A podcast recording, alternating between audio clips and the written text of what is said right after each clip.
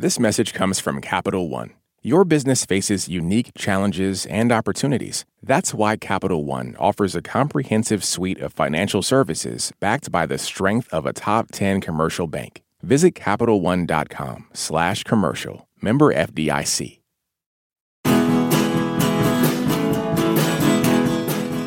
Marvel's Moon Girl and Devil Dinosaur is an all ages animated series that's got style and energy and original songs for days. It's the story of a 13 year old black girl genius who accidentally transports a T Rex with the personality of a golden retriever from the prehistoric past to present day New York. She makes the most of it and launches into a side hustle fighting crime on the streets of her beloved neighborhood.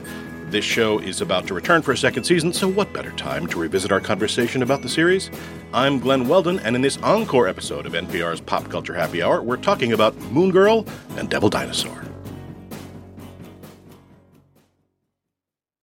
Support for NPR and the following message come from FX's The Veil, starring Elisabeth Moss. FX's The Veil is an international spy thriller that follows two women as they play a deadly game of truth and lies on the road from Istanbul to Paris and London. One woman has a secret, and the other has a mission to reveal it before thousands of lives are lost. FX's The Veil, now streaming only on Hulu.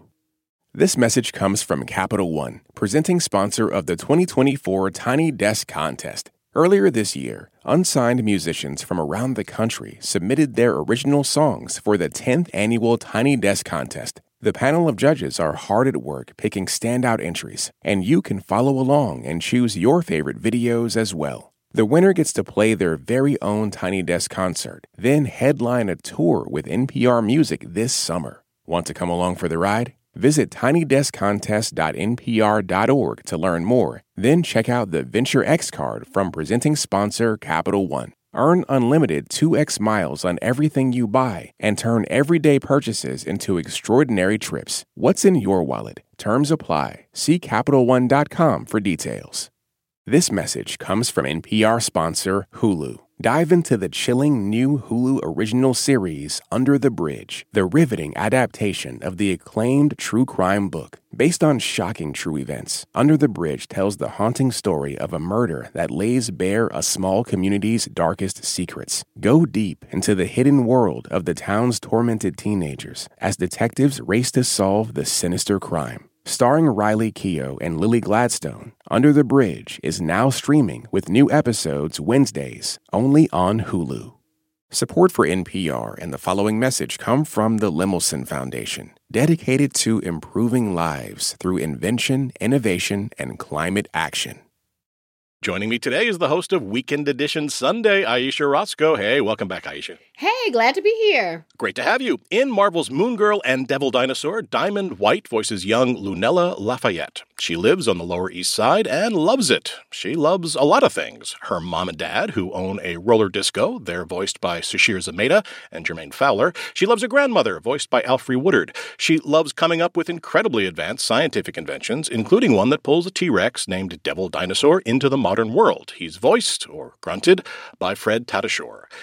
Ever resourceful, Lunella adopts the identity of Moon Girl and patrols the streets of the LES. This is all unbeknownst to her very supportive family, but extremely knownst to her very online friend, Casey, voiced by Libe Barer. Moon Girl's adventures feature a lot of eye popping colors and dynamic animation that call to mind Spider Man Into the Spider Verse. And like that movie, it's not tied to a lot of dense MCU continuity. The series also features original songs by Raphael Saadiq. It's kind of a stealth musical and guest stars that include Jennifer Hudson, Alison Brie, Daveed Diggs, Craig Robinson, Wesley Snipes, Andy Cohen, and most spectacularly, Laurence Fishburne, who is also an executive producer on the show. And not for nothing, the producers throw in an actual science lesson or two into every episode because Lunella is, first and foremost, a STEM queen. Moon Girl and Devil Dinosaur airs on the Disney Channel and streams on Disney Plus. Ayesha, what'd you think? I loved it. You know, I watched some of it with my kids. They were totally into it. I'm totally into it because, as I've said, I, I love cartoons. Yeah. And I love any cartoon where there is a big animal who can't really talk but they can communicate Mhm. and just brings like the laughs obviously i.e scooby-doo Sure. and this reminded me me a lot of Shaggy and Scooby, and that is a high compliment in my life. that is a very high compliment. And I just love that it could have went like super corny, but it's like it has these like just funny uh-huh. beats. Like the second episode where there's this troll who says she's got a big head, and all of a sudden she's, you know, Moon Girl or Lunella is obsessed with like proving that he's wrong. And she does this whole video and she wakes up Devil Dinosaur to tape it. And at the end, the Devil Dinosaur grunts, but basically she translates like Michelle Obama. Don't say it if it's not true. What'd you think? Maybe I should do it again, but with more graphs. really? Are you sure? Don't tell it to me if it's not true. Like Michelle Obama. like it's just funny. Like one time he started talking about the dinosaur and the dinosaur wanted to type, but his arms are too short. I mean, it was just there are laughs, genuine laughs, and like I really enjoyed it. Awesome, awesome. Because I also really love this show. You know how at the start of each episode you get that skip intro option? Show me a person who hits that button, and I'm going to show you a corpse because holy crap, that song is a bop. It is. Let's listen to a little bit of it. Yeah, I have arrived, and me and my girls about to dip and slide.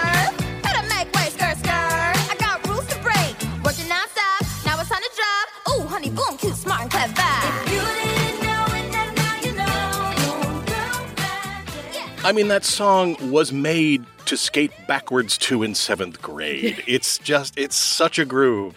I, I understand what you were saying about because you were worried it might be corny, because I went into it with the same trepidation because the energy is so high. It hits you right from the jump. And she is so plucky and sincere and enthusiastic, which is historically not my tempo. But this show, you said it. At the end of the day, it's so clever. And I don't mean that in a dismissive way in any way. I like the cleverness. It feels fresh. I like the writing. The writing, as you say, is sharp without feeling sweaty and try hard and corny. Sometimes Yeah. with these shows, Yes. especially kids shows, you get this kind of vision of these uh, old cigar chomping dudes in a room going, you know what the kids like is hula hoops. We got to put some hula hoops in here. exactly. Yes. you know, when it introduces the character of Casey, who is her like 13 year old social media influencer friend, you kind of Yes. go into a defensive crouch because you're waiting for the lazy avocado toast jokes. Here they come. But she's actually really savvy and level headed and good at what she does. And what she does is, is given worth. Um, you know, the animation. I mean, it's a joy to look at this show. I love this animation style, which is really expressive. Yes. You know, it recalls graffiti. It kind of evokes Basquiat without feeling like it's some kind of soulless corporate co-opting of it, which it's Disney, so I guess in a technically it kind of is. But I mean, we got it. We got to roll with it. and it's like a comic book in a way. Yeah, Right? Like it gets the spirit of like a fun comic for the younger generation, right? Like this fun comic feel to it, right? Definitely, definitely. I also love playing the game where uh, which of my favorite actors is that voice that, that I'm hearing right now? there was I never could get the voices. Oh, like man. I would be like, "Oh my good, like I know that voice from somewhere. That's definitely someone famous." And you know, everybody who comes on the show, I just love how game they all are because they're meeting the show at that high energy level because that's the bar the show is set at. You know, as a nerd, I love that we get nods to the great old Marvel universe, but like this is strictly about the everyday stakes of this extremely idealized Ayesha Lower East Side, where it's all mom and pop bodegas and indie bookstores, and there's not a Duane Reade anywhere to be found. But Yes, it's a very idealistic place, and I was wondering, I'm like, is this what the Lower East Side is like? I don't, I don't. Is it? Short answer, no. Uh, maybe at one point. And it's just fun to remind yourself that you can do street level superhero, but not do it grim and gritty. This is about as far away from grim and gritty as it is possible to get. Mostly, I just think it's really smart and really fun. It just won me over completely. Do you have a favorite episode? So, I mean, I love the troll episode. That's the one that I can't come Yeah. back to, and obviously, I really loved the hair episode. Mhm. And I do think it does kind of include these like this is a message, but I thought they did it very well. Where she got her natural hair, which is big and in afro puffs, kind of got dissed, and she's like, "Okay, well, can I straighten it?" But she tries to find this other way to straighten it, and then the hair takes on a life of its own. All her hair falls out. I felt like that is a story that obviously as a black woman with black daughters who deal with their hair like that is a message that I want to see. But it was also just the way they did it. Like when she finally told them, like, my hair fell out, and they talked to her about like going through and wanting to change their hair and figuring out how to love their hair and love themselves. And like Mhm. it, it could be cheesy, but I felt like they did it in such a way that it was really good. And then the way the hair was attacking everybody, it was Yep. like just. And I love Casey because Casey Mhm. really reminds me of my my six year old who is Mhm. very much wants to be a TikTok star, wants to say like and subscribe. is very into that, but obviously very smart and very like to do that. You have to be a people person. You have to be able to talk to people. You have to be able to connect.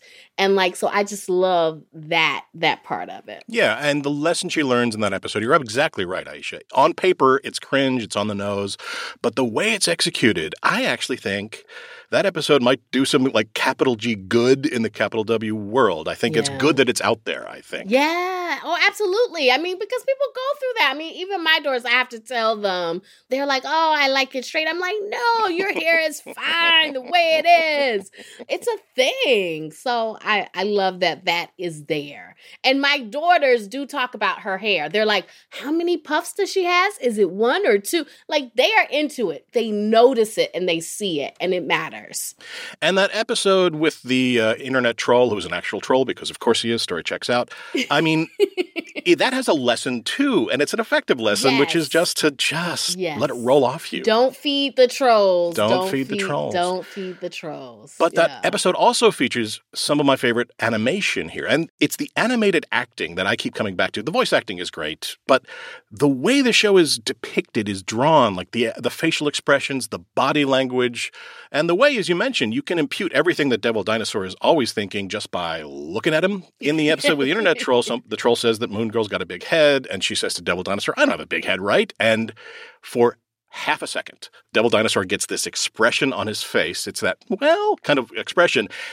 And just how it is depicted made me laugh. Yes. I like that we're kind of inviting an anime influence into the show, but we're not simply just aping it. We're not simply reproducing anime. We're kind of making something fresh, something new. Mhm, mhm. You know what else I like? Lunella is smart and she knows it. She's proud of it. Mhm. And sometimes that pride kind Yes. of splashes over into smug. Mhm. We see her, whenever she gets the most upset, the most angry, the most incensed, is when something is preventing her from showing everyone how smart she is. Let me just say, representation matters. so even us horrible people can find something to relate to in this girl. yeah, I mean, and the thing about this that I also took to is like at first, it doesn't seem like Lunella had any friends, and Casey. They didn't have friends, right? Like they were kind of the weird, awkward people who are very and like, look, I can definitely relate to being a girl who's very good in school, very smart, ain't got no friends. Mhm. I, they come together and then they have this sisterhood together. Like I enjoyed that. And like, yeah, she leans into it. Like, I'm smart. I know what I'm talking about. I can do these things. Also, like I will try to beat everybody in a game. Like I'm very. hyper Mhm. competitive. That's another character trait that I love in characters, which bringing back to another show that I really love, The Golden Girls. Most people Sure. may not know Rose was very competitive. She was Sure, sure, she she was. wanted to win. I love when they bring that out in a character where it's like, I want to win and I don't care what happens. I'm a win. Yep, definitely. and another thing, we mentioned that at the top, this music, it took me a couple episodes to realize we were going to get an in universe song pretty much every episode. And now I'm looking forward to it. It's like it's like the fight scenes in Batman 66, Yes. you know. I just wait for it. It's like when's it coming? I know it's coming. When is it? What do you think of the music? like so that was when I really, you know, I'm watching the show. I'm like, this seems pretty good. This seems pretty good. Then when they got in the first episode, when they dropped the beat and they start fighting with the song, I'm like, Mhm. oh, this song is Mhm. so good. Like, look at this. Like, I feel like it takes it to another Oh, level. yeah. Like you mentioned Spider Man into the Spider Verse. Like, obviously, the music in that movie is part of what made it so incredible. Was like, and we in our house, we still listening to that soundtrack. Oh my God, yeah. so, it's like you know like i said i everybody knows i got a lot of kids. So we listen to a lot of music from disney Uh-huh. stuff and it- not all of it's good. Not all of it's good. We listen to a lot. So I appreciate when you can introduce music that is a little more high quality because we get a lot of stuff that my kids are listening to that I got to deal with. So this is better. And so I appreciate that. And these drops, sometimes they kind of obliquely refer to what's going on in the Yes, episode, but they're not book numbers, as we say in theater. they're, they're not like strictly just driving the plot. They're also just grooves and original songs, as we mentioned by Raphael Saadiq. And in the sixth episode, Laurence Fishburne, who's been kind of voiceover guy, gets to be a character. We won't say which one, but it's an in canon Marvel Universe character. And he's got a song and he just nails it. He knocks it out of the park. Congrats on your promotion. Let's get this thing in motion. There's so much for me to understand. You're welcome, Lunella. Now it's time to help this fella decide the fate of. yeah, like, and that was so fun. And that character was just out of this world. It was- it Yes, he was. This world. Yes, he was. And like it, it does bring something like when they can bring the music in, the way they incorporate it, it just heightens where the the plot is going instead of getting in the way. Yep. And you'll also want to stay for the credits because, like Bob's Burgers does, if something is happening musically in the episode, it's echoed in the credits. You can see some of the characters dancing uh, some of the same way. What do you think about the roller skating? Because that's a big part of this and a big part of the groove because they own a roller skating rink. Yep. And like I think that part of it is comes like from this cool, chill, like roller skating with your friends. Mhm. Now I can't do it anymore because I'm too old Sure. and I almost, you know, killed myself the last time I did it. But when I was young and with the music, like I feel like it almost has that kind of flow to it. It just makes me worry about their rent because a roller disco is huge on the Lower East Side, and I hope they're making money. I hope they're charging a lot because a lot of money because man, to stay open and to to to you know keep making that popcorn and all of that. but you can just picture yourself just Yeah, roller Yes. discoing to this music because it's so groovy. It's such a groove. oh yeah, Well, we want to know what you think about Moon Girl and Devil Dinosaur. I think you might have gleaned that we like it. Find us at facebook.com slash PCHH, and that brings us to the end of our show. Ayesha Rascoe, thanks so much for being here. Always a pleasure. thanks for having me. Like especially to talk about this. I really love this. We want to take a moment to thank our Pop Culture Happy Hour Plus subscribers. We appreciate you so much for showing your support of NPR. If you haven't signed up yet and want to show your support and listen to this show without any sponsor breaks at all, head over to plus.npr.org slash happy hour or visit the link in our show notes. This episode was produced by Hafsa Fatima and edited by Mike Katzif. Our supervising producer is Jessica Reedy, and Hello Come In provides our theme music, which you are skating backwards to right now. Thank you for listening to Pop Culture Happy Hour from NPR. I'm Glen Weldon, and we'll see you all tomorrow.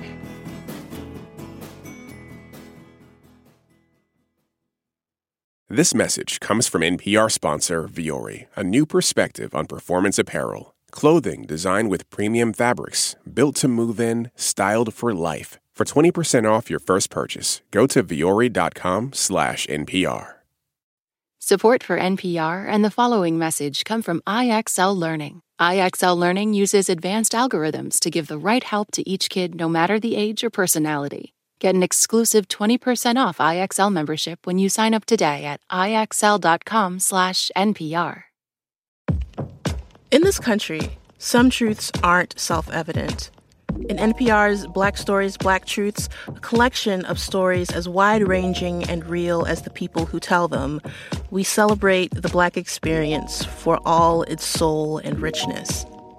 Search NPR Black Stories, Black Truths wherever you get podcasts.